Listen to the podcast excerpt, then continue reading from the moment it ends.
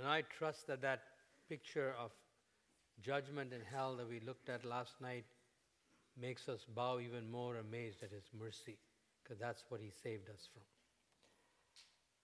In his book, uh, Things Unseen, Mark Buchanan talks about a yearning that all, all of us have. He writes this He says, He, God, made us to yearn, to always be hungry for something we can't get, to always be missing something we can't find, to always be disappointed with what we receive, to always have an insatiable emptiness that no thing can fill, and an untamable restlessness that no discovery can still. Yearning itself is healthy, a kind of compass inside us pointing to true north. And that true north is what I want to talk about this morning, the last of our eight pieces of that jigsaw puzzle that we've been building. We began with creation in the image of God. We looked at the marring of that image as human beings asserted their independence of God and were marked by the five phases of death. We saw God's relentless pursuit of his desire for intimacy with the people as he formed Israel and blessed her to be a blessing, and how she completely abandoned that calling. And yet, throughout it, God continued to work on those four new things, culminating in that messenger of the covenant, that glorious suffering servant who is the anointed conqueror, Jesus himself.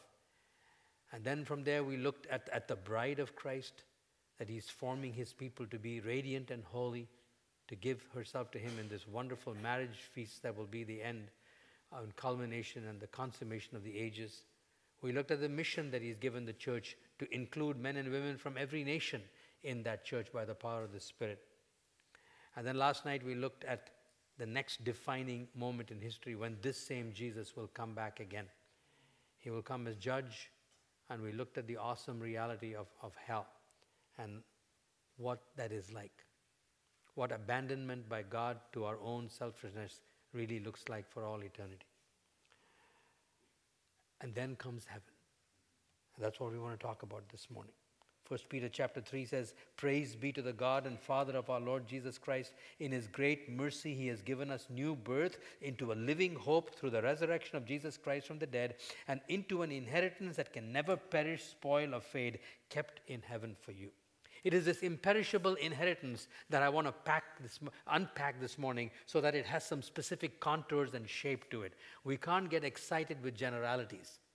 It is the specifics that hook us because life is made of specifics. Life is not made of generalities. We live in specific addresses with specific names, married to specific people, working in specific jobs, dealing with specific weather conditions, specific economies at every time. The nuts and bolts of life. And vain, ethereal pictures of heaven are not sufficient. We need some concrete handles, specific contours that are based and rooted in Scripture. And that's my goal this morning because it's a living hope that he wants to give to us. Not, not a dead hope, not just the word hope, but a hope that's actually living inside of us. Now, there's a curious ambivalence, though, about heaven. Uh, m- large majority of North Americans believe in heaven and believe they're going there, but a significant number of them shows lack of enthusiasm in wanting to go there. Randy Alcorn, in his book uh, Heaven, talks about a pastor, a pastor who said this. To be truthful, Randy, I would rather have annihilation waiting for me at the end of death. I am dreading the prospect of heaven. And another woman, a Christian, said to him, I fear heaven and eternal life.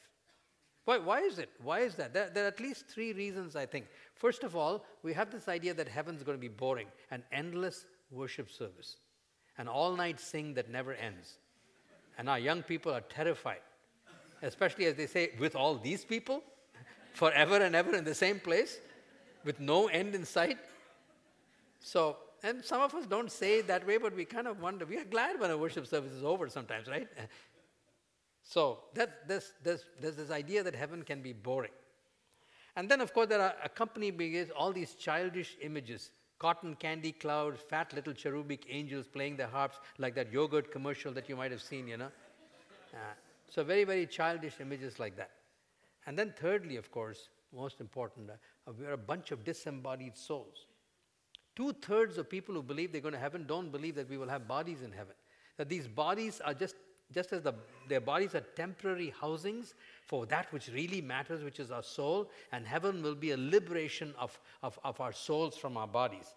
but who really desires a soulless, bodiless existence? So when you put those things together, you begin to see why. if, if heaven is a boring, endless church service, and the accompanying images are incredibly childish, and we are concerned to an eternity of a community with bodiless souls, who wants that? We'd rather have the concreteness of earth. And have you imagined for one moment how these pictures of heaven come across to non Christians who maybe thoroughly enjoy the physicality of life itself in life, in work, in play, and bountiful feasts and whatnot. But is that the biblical picture of heaven? That's what I want. I want to take a look at the biblical picture of heaven to show us there's none of these things are true. Where we got them, I don't know, but they are not biblical. And the starting point for our understanding of the nature of heaven is the resurrection of Jesus Christ.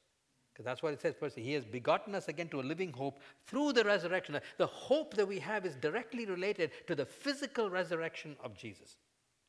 In Philippians chapter 3, verse 20 to 21, we read, and Paul says, We eagerly await a Savior from there, the return of Christ that we looked at last night, the Lord Jesus Christ, who by the power that enables him to bring everything under his control will transform our lowly bodies so that they will be like his glorious. It doesn't say that he will come and liberate our souls from our bodies. That's a Greek Platonic concept. He said, no. He says, by his power that is able to bring everything under control, he will transform our lowly bodies so they will become like Jesus' heavenly body himself. This was one of the reasons why Jesus stayed on 40 days after his resurrection.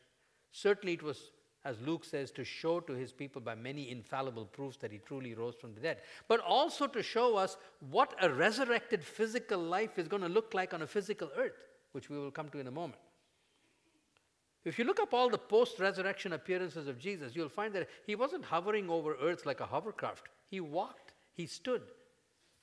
When he ate bread and fish, it didn't go down a transparent esophagus. He didn't have a halo around him. He didn't speak in a God voice. He spoke to his disciples normally. He called them by name. His interactions with people were normal interactions. He said, Touch my hands, touch my feet. It is me. So there was that concreteness. So if our bodies are going to be like Jesus' resurrected bodies, they will, they will be in many ways like this body. There's a continuity in our resurrected bodies to our earthly bodies. But there's much more than that. But it's not less than that, that's the point. It's, it's like this, and then there's much more because in Corinthians, 1 Corinthians chapter 15, he says, talking about our resurrection, that we are sown perishable bodies, raised an imperishable body. We are sown in dishonor, we are raised in glory. We are sown in weakness, raised in power. We are sown physical and raised spiritual. And the word spiritual in 1 Corinthians does not mean non physical. You know, when we talk about a wooden boat or a sailboat, there are two different ways to describe it. When you say this is a wooden boat, we talk about being made of wood. When we say it's a sailboat, it's not made of sails, it's what propels it. One talks about the content, the other talks about the motive power.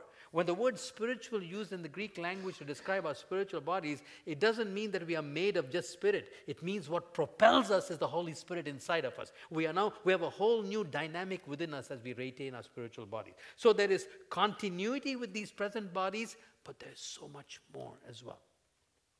So, what might that look like? And here we need to exercise our sanctified imaginations. This much we know from Scripture that there will be continuity with our present bodies. They will be like His glorious body.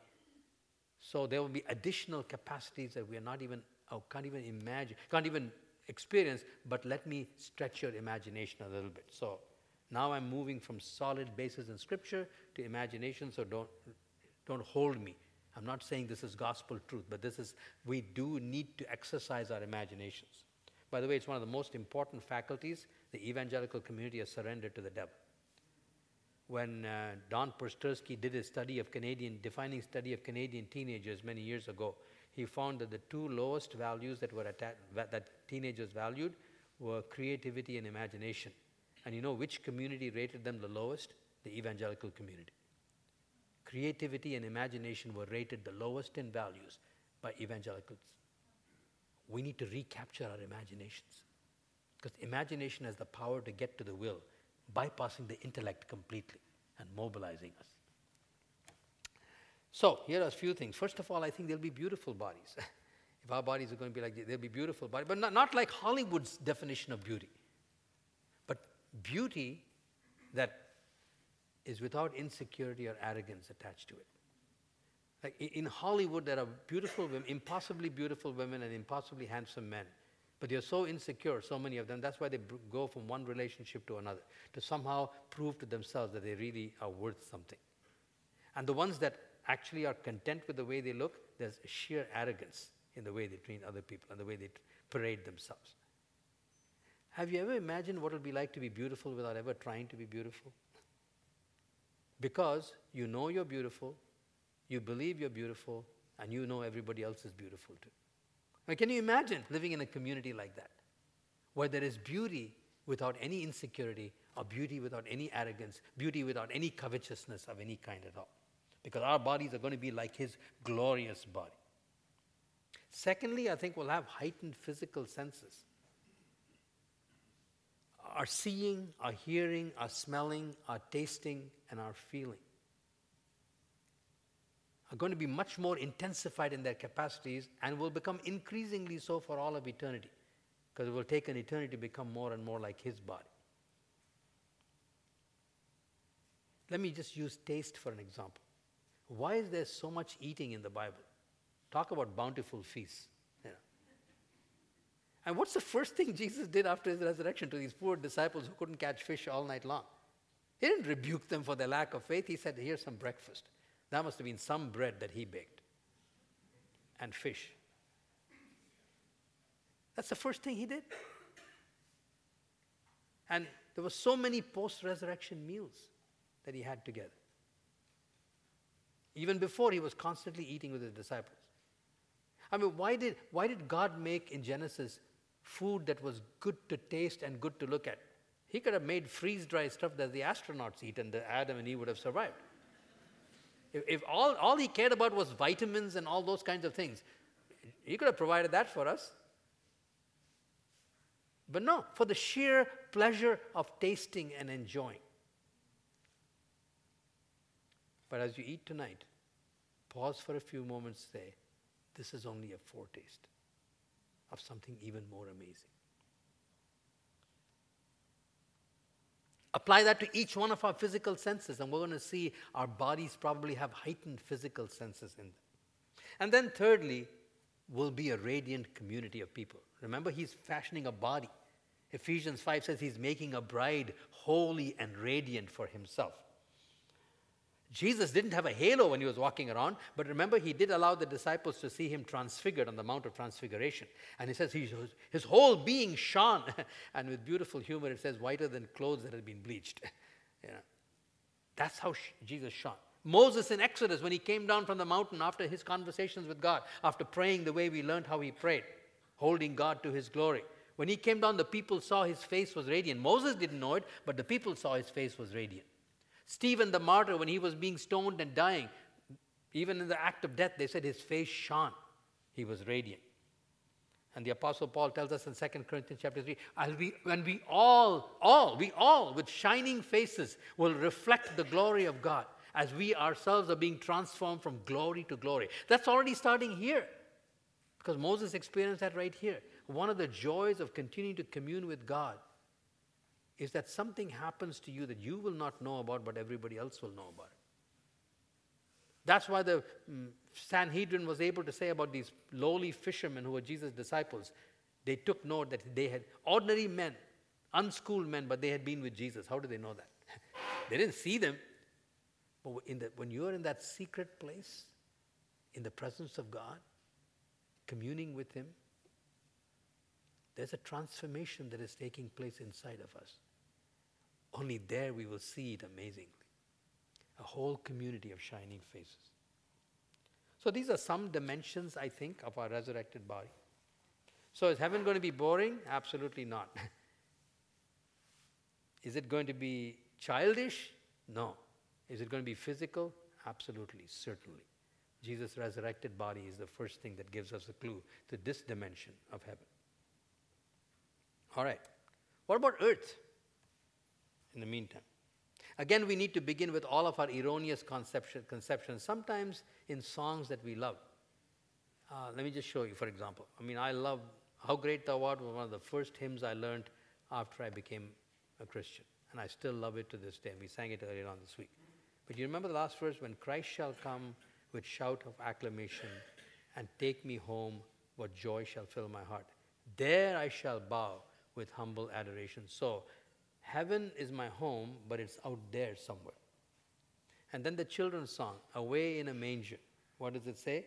Bless all the dear children in thy tender care and fit us for heaven to live with you there. So we have this idea smuggled in in our song, and heaven is somewhere out there. And the earth, remember that old spiritual? This world is not my home, I'm just a passing through. My treasures are laid up somewhere beyond the blue. The angels beckon me from heaven's open door, and I can't feel at home in this world anymore. So, these songs which we love, and there's a lot of truth in them, have smuggled in these ideas just like those childish pictures of heaven, have smuggled these, these ideas that heaven is out there, my home is out there, earth, forget it. But that's not biblical at all. By the way, imagine an impact again on a Christ follower here, on a non Christ follower, seeker, who hears all this. And here's a man or a woman who's engaged in their work. They're engaged with all of their heart in a cause to make this world better. And if they hear this kind of stuff, it sounds like terrible escapism to them. By the way, it's also hypocritical because deep down within we are quite happy to be here. We're quite fairly anchored to earth. That's why we don't want to go to heaven. So we need to correct this divorce of heaven and earth in the light of what scriptures say. Because you see, just like that Platonic view that sees our bodies as a temporary vehicle for the housing of the soul, which is what really matters, and heaven will be a liberation of the soul from our bodies, we've also seen that we've also have this idea that earth is something temporary to house us today, and one day it'll be gone and we'll all be in heaven. So we need another re examination of the scriptures. Okay, to, to correct this idea of this divorce of heaven and earth. Because the Bible doesn't speak of the divorce of heaven and earth, it speaks of the marriage of heaven and earth. So, what does that mean? What does that mean practically? For example, in Isaiah 65 17 in the Old Testament, it says, Behold, I will create a new heavens and a new earth. The former things will not be remembered, nor will they come to mind. And then in the New Testament, 2 Peter chapter 3, verse 13, in keeping with his promises, we are looking forward to a new heaven and a new earth. And Revelation 21 1, then I saw a new heaven and a new earth, for the first heaven and the first earth had passed away. So, whether it's the Old Testament, whether it's New Testament epistles, or whether it's a consummation of all things in Revelation 21, God says there is coming a new heavens and a new earth is coming as well.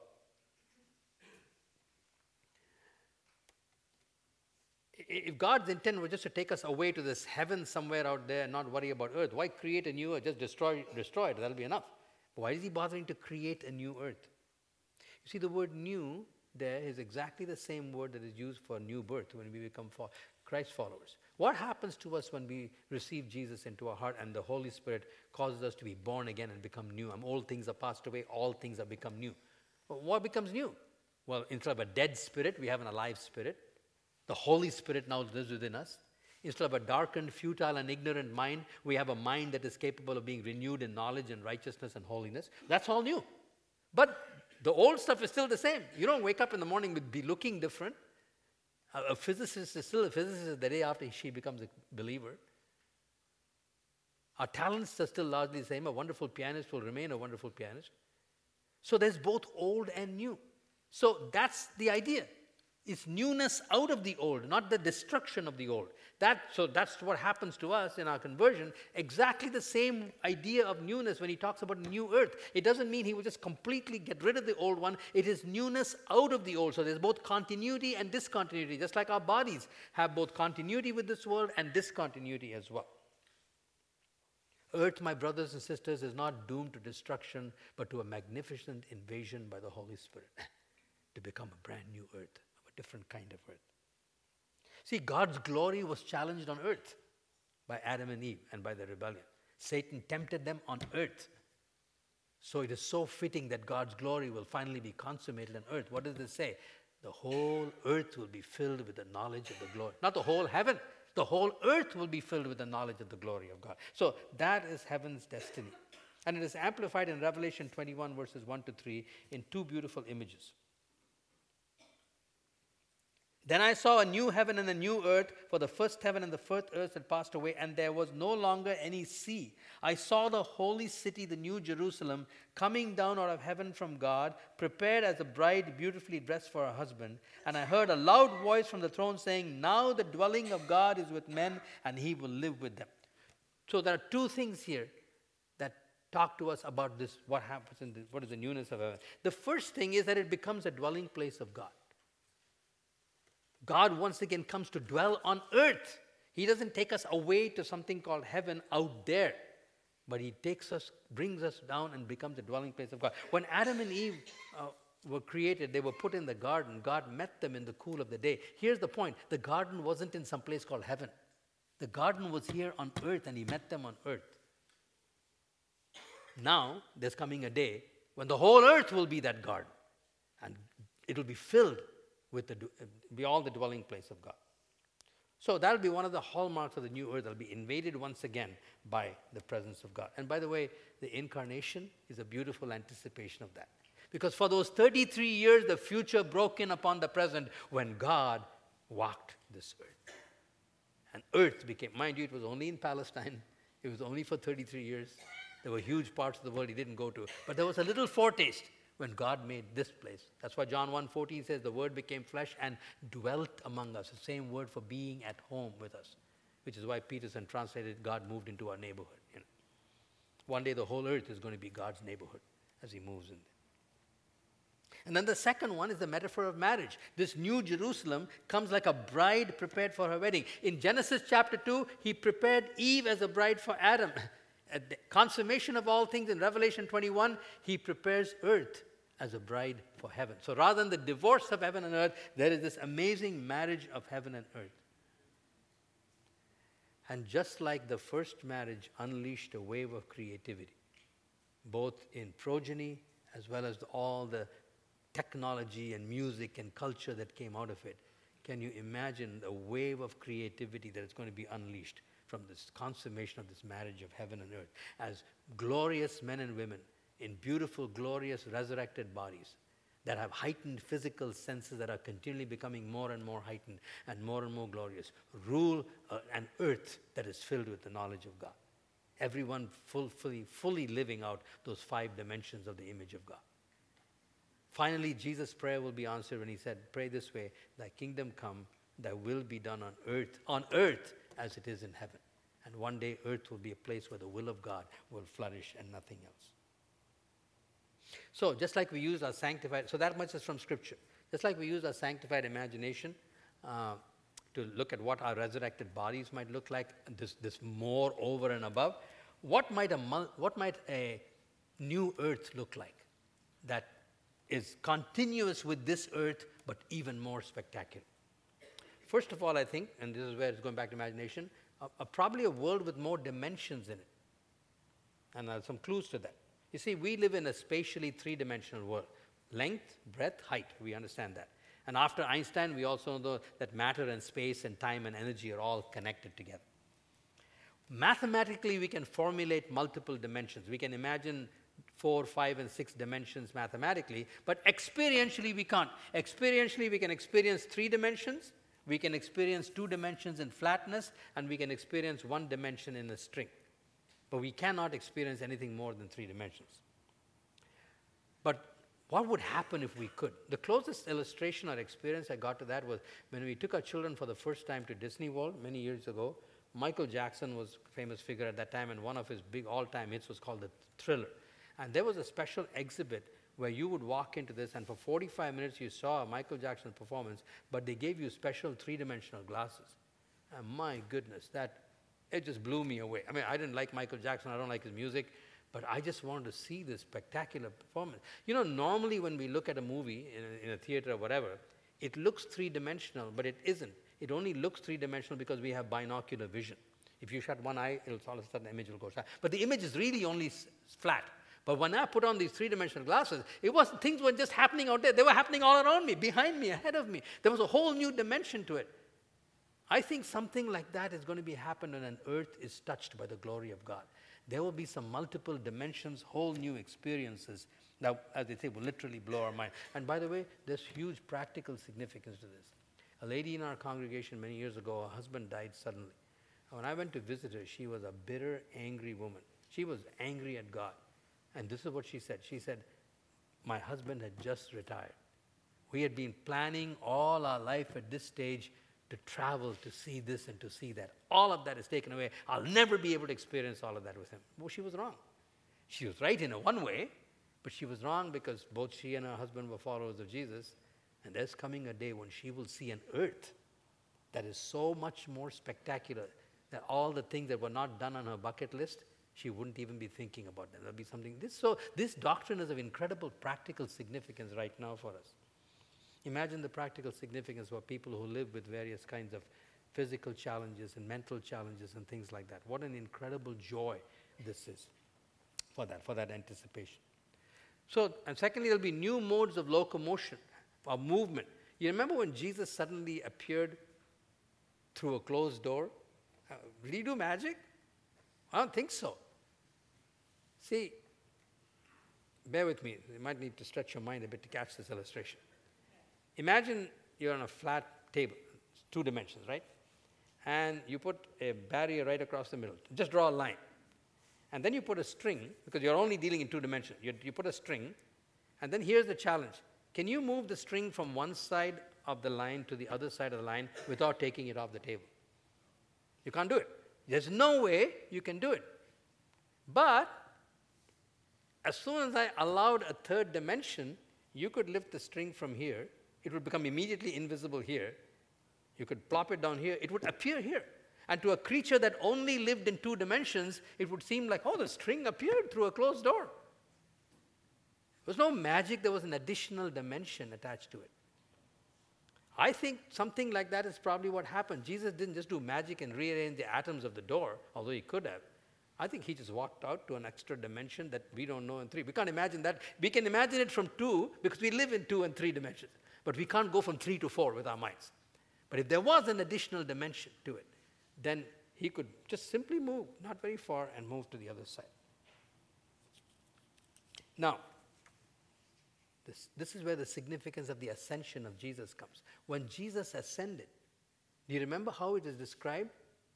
They, they, they saw him partly, fully, partly, and not at all which is exactly what would happen if you catch one end of this piece of string and start moving the string up. You'll see the part that is still on the ground, and the part that's off the ground will be disappearing until slowly the part that's on the ground gets less and less, and the part that's off the ground keeps disappearing, and the string's finally gone. Exactly that kind of a picture would fit the ascension of Jesus. He's all there, he slowly starts moving up, and we see part of him, and he's all gone. So these are some little clues to the fact that there exists. And by the way, remember, the Jesus who rose wasn't spirit. It was a physical body that went somewhere. And as C.S. Lewis says so beautifully, a spirit can just vanish, a body has to go somewhere. So there is, some, there is a somewhere that is more than the third dimension into which a physical body of Jesus went. So I think there's a strong biblical foundation for thinking that this new dimension will be amazing. And by the way, this is so crucially important.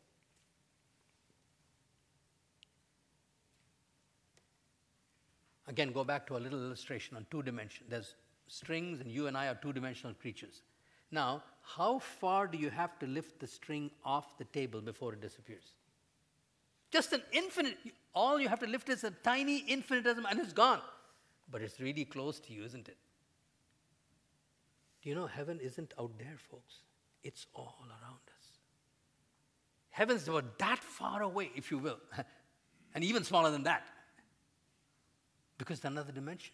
That's why Hebrews chapter 12 says, You have not come to Mount Sinai, which can be touched with your hands, but you have come to Mount Zion, to the city of the living God, to thousands of angels in joyful assembly, to the church of the firstborn whose names are written in the book of life, to God, the judge of all, the spirits of just men made perfect, and to Jesus, the mediator of a better covenant, whose blood speaks a better word than the blood of Abel. That's, do you know that? We are here in joyful assembly. There are the saints all around us. That far away. The wedding is far away, folks. The bridegroom is quite close. and I had a beautiful illustration of this in our church. There's a couple uh, who, um, whose wedding I did many years ago, happily married, have two children. They are part of a leadership mentoring group that I mentor, my wife and I mentor regularly. But they both uh, were born in the, in the, in the same church. They both attended the same Sunday school class. They were in the same nursery. So her husband, future husband, was always that far away from her. Only she just never knew. The wedding was far away, but the husband was only that far away. That's kind of like that with us. Heaven's just that far away. Our bridegroom is just that far away. God is preparing the bride for us. And by the way, while we are, may not be aware of this all, earth is quite aware of this, and earth is longing for the day. What does it say in Romans chapter 8? Against its will, all creation was subjected to God's curse. But with eager hope, the creation looks forward to the day when it will join God's children in glorious freedom from death and decay. For we know that all creation has been groaning in the pains of childbirth right up to the present time. So, all the earthquakes, the natural disasters, the climatic horrors that we see, and all of that stuff, volcanoes erupting, earthquakes opening up. This is all creation and chaos, has been cursed because of the sin of humanity. But that creation is groaning, it is waiting for its liberation one day. Uh, it's in the pains of childbirth. Now, childbirth would be a horrible analogy if what awaited earth was complete destruction, right? That would be like a child waiting to be born only to die. But if what awaits earth is a brand new creation, and that story is set in the context of a marriage of heaven and earth and preceded by anguish, it's exactly like childbirth. It's a perfect analogy for it. So while you and I may not be longing as we ought to, creation is longing for it. So every time you hear about an earthquake, while it immediately precipitates some people into crisis and the others are called to help, and that's part of functioning in the image of God, let's also remember creation is groaning. Creation is groaning, but there's a day coming when there'll be a new earth. And you and I will have new resurrected bodies, living not in some heaven out there, but in an heaven and an earth that have been joined together.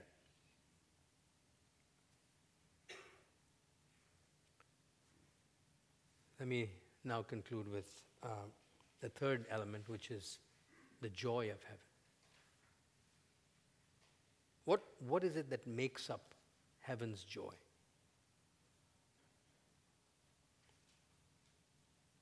Again, I want to use earth as a starting point to get some sense of what this joy is about. Uh, a book that you might want to read on this whole subject by Mark Buchanan is called Things Unseen, one of the best books I've read about heaven, on, on the subject of heaven. He says, first and foremost, you will see the, a perfect balance of nostalgia and novelty. We, we understand both. Nostalgia, oh, for the good old days. I think sometimes of my teenage years living in the city of New Delhi. Life was very simple. I loved to study, I loved the school, I loved my friends, we played sports. There wasn't anything. Life was not very complicated. There weren't any big dreams and desires. There wasn't any big visions to do. No families to raise. No churches to, to, to shepherd. No sermons to prepare. Now, we studied. We enjoyed good food together. We played sports together. We hung around as friends together. Went to bed every night. Got up the next morning. Did the same thing again. I look back upon those simple days. So we all know about nostalgia. Going back home. F.W. Boreham is an Australian uh, essayist who has a book called, right, essay called Going Back to Dixie. He said the trouble is when we finally do go back to Dixie, we found that the pixies have been chipping away at it and Dixie has changed. It's no longer what we imagined. That's true, I understand that, but still we all understand nostalgia, the good old days. For those of us who live in North America, I think the 1950s would be a perfect place to live again.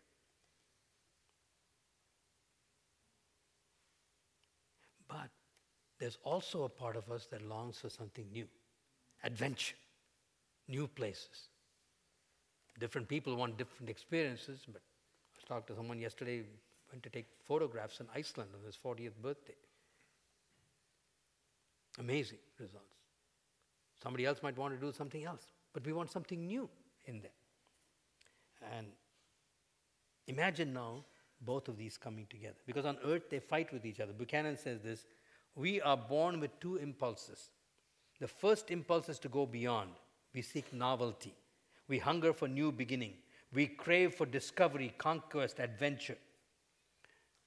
Kids like to leave home, to live on their own, to do something. They want, they're tired of family. They want to do something new. But let them get into their 20s and their 30s. They want to start coming back home. Where's dinner, mom? You know, where's my favorite meal? But he says this atrophies into escapism because we don't get what we're looking for. We get to the novelty, it's not as good. This is all it was? Is that all there is? I need something else new. And so it becomes a restless escapism. Screwtape, in his book, who's a senior devil who tempts junior devil, uh, says, always keep them hungry for the next new thing.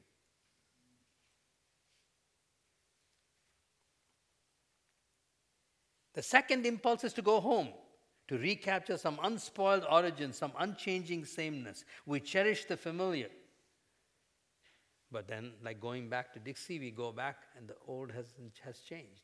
It's not exactly the same. So, neither the desire for novelty nor the, des- the satisfaction of nostalgia, while we experience both of them, ever get satisfied. On earth, not only do these two impulses war against one another, but neither impulse is ever satisfied. Heaven is the one place where we are constantly discovering and yet where we are fully at home. Constantly discovering and yet fully at home. Where everything as it ought to be. And I love this sentence the ah of deep satisfaction and the aha of delighted surprise meet and they kiss. Can I say that again? The ah of deep satisfaction, that's nostalgia. And the aha of delighted surprise meet perfectly. So that's the first element of the joy of heaven, I think, a perfect balance of nostalgia and novelty. A second element, and uh, this I'm, I'm indebted to Mark Buchanan for this, is a perfect blending of work and rest. And he asked us to do a little exercise in imagination. He said, Imagine a time when you did good work. You were exhilarated. You had a euphoric sense of breakthrough and accomplishment. You felt an honest pride in a task well done. You were thankful and humble all at once. You experienced community. Others gave heart and soul to the work. You needed each other and told each other so, and you completed your project on time.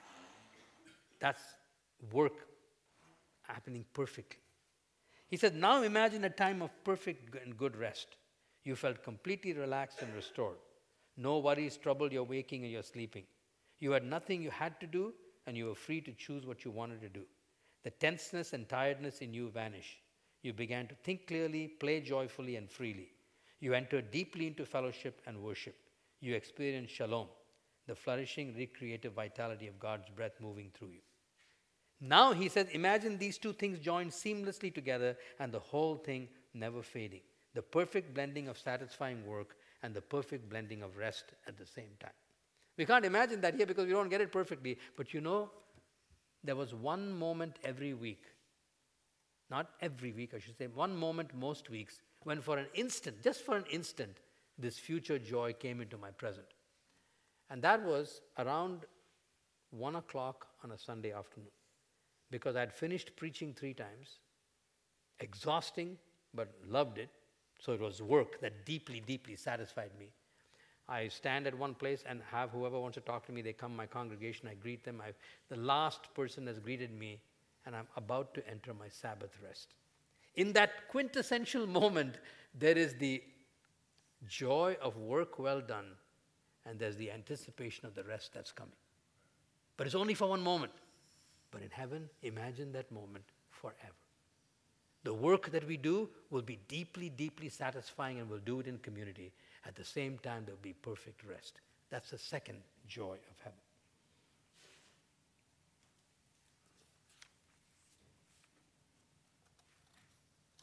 Thirdly, the joy of continued learning with no obstacles at all.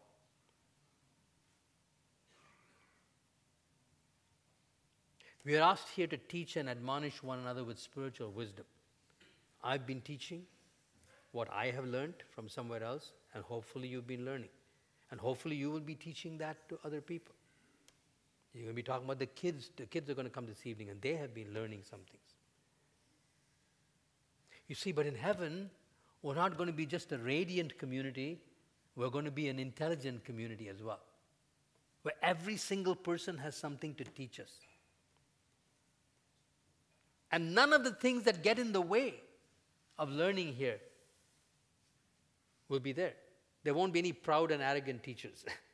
Sometimes teachers mess it up here because they are proud. I remember eh, in my master's degree program at MIT, at two fluid mechanics courses I took, one of them, both were taught by brilliant world leaders who had written defining books on their subject. One was an amazing teacher, the other one was a lousy teacher. He was so arrogant, he would put people down. Uh, nobody was uh, free to ask questions, be, he, they'd be made to feel stupid. And so they never learned much. And so we sometimes get in the way of, of uh, teach, the teacher's character gets in the way, the lack of humility gets in the way. Other time, the problem is with the people. They have objections, they have arguments, sin gets in the way, they may be tired. Uh, they think they know more than the teacher at times. They have emotional issues that make them want to show off before other people. There's all kinds of things that get in the way. But imagine an environment where teachers are completely humble, where their greatest joy is to impart what they know to others, and where learners freely say, Oh, you know so much more than me. I just love to sit at your feet and learn from you. Can you imagine the learning that will go on in, in an environment like that? So there's this joy of continued learning that will come. Imagine a time when you read a book or listened to a sermon or had a conversation with someone and you had a moment of insight and you said, Wow, I get it. Isn't that awesome? I've had times like that in my study that has actually brought tears to my eyes at the beauty. Because after all, when we look at God's Word and life through God's lenses, we don't just see the revelation of a holy God, we see the revelation of a brilliant mind as well. That's why when Jesus opened the scriptures and he instructed their minds, and their hearts were inflamed as well. They saw truth that made them go, wow. Imagine an eternity of learning like that. we'll never ever get to the end. There will be continual joy in learning. And all of us will have incredible capacities. You never have to worry about, oh, he gets it and she gets it and I'm not. Just not too long ago, talking to one uh, older friend of mine who was kind of frustrated because he doesn't handle technology very well and he found himself in a place where he could have used a smartphone, but he can't. He said, why didn't God make me like that? He was angry. I said, don't worry, there's coming a day when you, when you will learn and you will be as good as anybody else there will be no limits at all to your capacity. And you will never get upset at someone who's better than you because your long, greatest longing is to learn from that person. And that person will never get upset with you because their greatest joy is to teach you. Can you just imagine being in a community like that forever and ever? What a blessing to people who've never been able to go to school in this world. I think of, you know, a, a, missionary friend of mine runs a school for orphans in India, and I periodically read testimonies of these girls that get to go to school. But only one of them gets to go to school. The other six children can't even go. I thought, what, what an amazing thing the heaven's going to be for these kids who've never been able to go to school, or for people who are illiterate and never been taught, or cannot learn for a variety of reasons. What an incredible joy awaits them. And then, lastly, which is part of the crowning glory, if the essence of hell was the absence of God, the total banishment from God, and the consequent de- degeneration of the soul, heaven we will see true soul enlarging worship for the first time. Uh, worship here, you know, remember I said part of the reason for an infantile view of heaven is that we see endless worship services and we call that boring. But that's because worship services here have there's so many things working against a good worship experience. I mean, think of it. When you go to church on a Sunday morning, maybe you had an argument with your wife on the way to school, or the car broke down, or the kids didn't behave, there was an accident in the breakfast room, and you had to clean. You're late, you can't find a parking spot. So you're already coming to church in a pretty lousy mood. Happens quite often, right? We're humans. And then the worship leader gets up and, oh, so and so's leading in worship today. How about them? I don't like this person. And maybe that worship leader came and hadn't really spent some time praying, hadn't really put together the songs, kind of scratched out a worship service. The, team didn't practice on Thursday, or the, or the drummer didn't show up for practice and now is ad libbing and things aren't well. Maybe the sound isn't working that day well, or the volume is too much, you know, or too little. Maybe there aren't too many hymns, or not enough hymns, or too many hymns. We can argue about that. Why are they using the organ still? We need the guitar. Or why are they using the guitar? We need the organ. And then the pastor gets up, hey, did he really study this week? We heard that sermon two weeks ago. You know? you know, all these things happen, right? There's so many things that are lined up against anything called a meaningful worship service. so whenever it happens, it's just pure gift from God. So pure, well, it does. Thank goodness. I've, I've tried to caricature it, but the fact is, something like that happened, but we see those moments, ecstasies. But listen, we get to heaven, there'll be no problem at all. Because we won't need somebody to say to us, it's time to worship now, folks. Isn't he holy? Isn't he beautiful? You'll be like Daniel. Your knees will buckle under and you'll fall to the ground. Holy, holy, holy. I heard a story that illustrated this. William Dyke was a young lad. He became blind at the age of 10.